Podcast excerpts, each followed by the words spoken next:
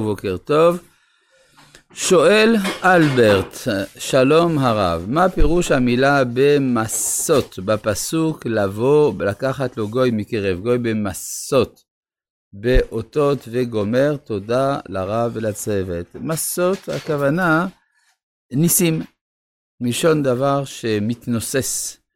שואל אבי, שלום כבוד הרב, מדוע הנפש בהכרח דוחה ערעור של כללי המציאות? יש אנשים שלרוב קשה להם, לעתים הרפתקנים, מחפשים בריחה מהמציאות. דמיון של שינוי הכללים יכול, שיכול להיות דווקא מה שנפשם מבקשת. תודה רבה ויום טוב. כן, בוודאי, שאדם מחפש את השינוי, את החריג, אבל אינו מחפש ערעור כללי של חייו, כי זה בעצם נטייה של מוות. אה, אנחנו נמשיך בפסוק מ"א שבפרק ד' של פרשת ואת חנן, בספר דברים.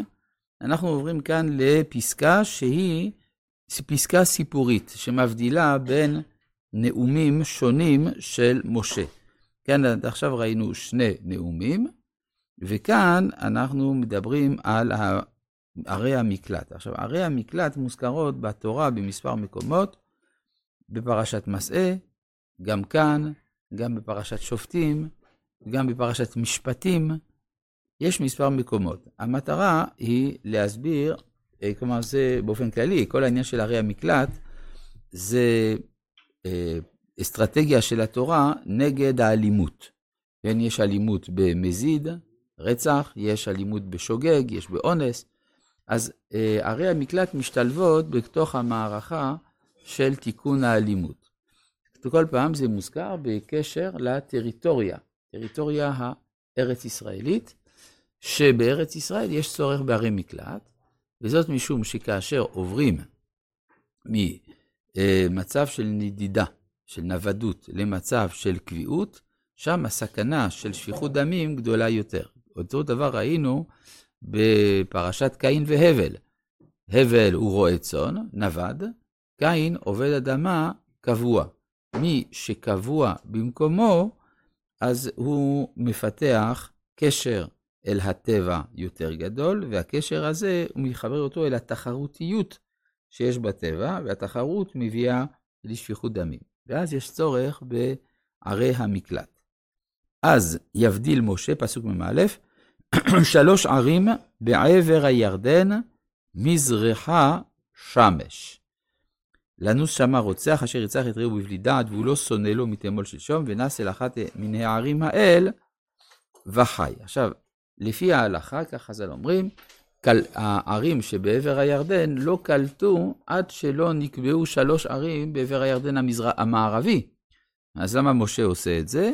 יש ערך להכנה. כלומר, מה שאתה רואה שאתה לא יכול לעשות עד הסוף, אתה עושה באופן חלקי.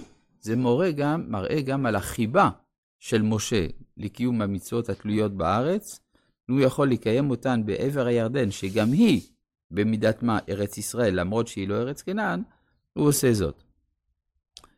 עכשיו, כתוב כאן, והוא לא שונא לו מתמול שלשום, מזה משתמע ששונא שהורג בשוגג, נהרג. אמנם לא ככה ההלכה, אבל יש דעה כזאת במשנה, שאדם שהורג בשוגג את שונאו, חייב מיתה. כלומר, התורה רוצה לתת גדר כנגד האפשרות שהאדם ינצל את שגגתו כדי להינצל מהדין. מה? כן, אז התורה לעשות איזה מין גדר, גדר מאוד מעניין, לא כמו גדר דה רבנן, שאתה אומר, את זה אל תעשה, לא, פה הורגים אותו, כן? אבל להלכה, מה? להלכה לא הורגים. כן. כן, הביטוי לרצוח בתנ"ך, זה לאו דווקא כמו רציחה אצלנו, כן? אצלנו רוצח זה במזיד, והורג זה בשוגג, אבל לא כך בשפה של התורה, זו שפה אחרת פשוט. כן. בקין, דווקא בקין והבל אתה רואה שמה שזה היה במזיד, וכתוב ויהרגהו, לא כתוב וירצחהו. כן, אז זה מכאן שההבחנה שאנחנו עושים בעברית מודרנית איננה ההבחנה של העברית הקדומה. רוצח זה הכוונה באלימות, כלומר, יש אה, הריגה אלימה. עכשיו, אם היא אלימה בשוגג ובמזיד, בדרך כלל האלים הוא, הוא מזיד, ומי שעושה שלא באלימות הוא השוגג, בדרך כלל. אבל זה לא תמיד כך.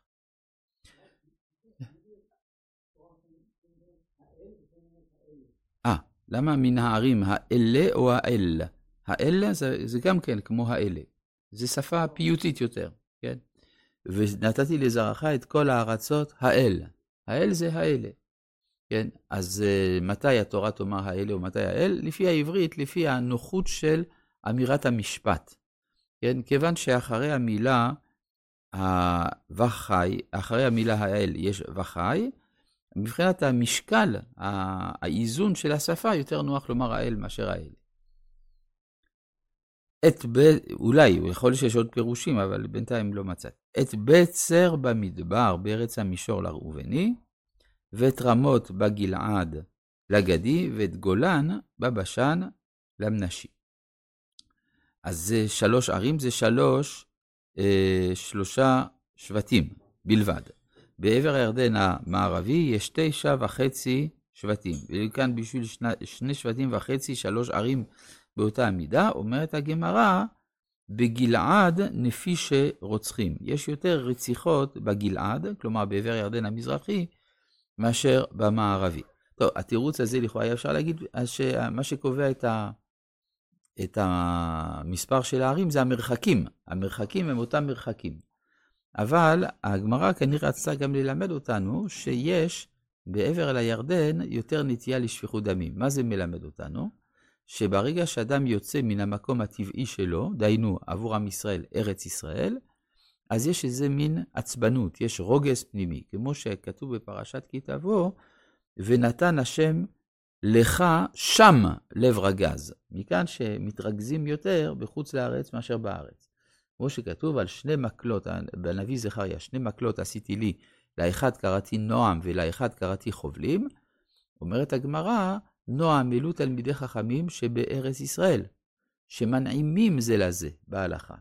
ואילו חובלים, אלו תלמידי חכמים שבבבל, שמחבלים זה לזה בהלכה. זאת אומרת, יש איזו עצבנות, יש איזה כעס, רגזנות, שהיא אופיינית לחוצה לארץ. יש בגמרא על uh, רבה, בר, במסכת נדרים, על רבה בר בר חנה, שבא מבבל לארץ ישראל, אל רבי יוחנן שהיה בטבריה. והוא סיפר לרבי יוחנן שבדרך, בשיירה, אחד מבני השיירה התרגז על חברו והרג אותו.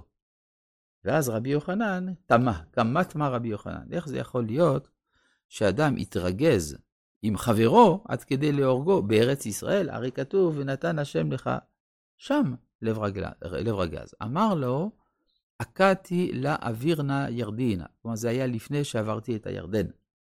ונחה דעתו של רבי יוחנן. כלומר, מה זאת אומרת שמעבר לירדן, לא רחוק מטבריה, אבל עדיין, רחוק, מעבר לירדן, הסכנה ל, לרוגז יותר גדולה, וזה רואים פה בשלושת הערים שמשה מפריש, מבדיל, בעבר הירדן. והם שלושה, בצר במדבר. עכשיו, זה מרחקים, כן? בצר נמצא במדבר, מדבר אין הכוונה ישימון, כן? זה לא מקום לגמרי ריק מאדם, כי בשביל מה לעשות עיר במקום, לעשות עיר מקלט, במיוחד במקום שהוא לגמרי ריק, אלא מדבר הכוונה מקום של המרעה.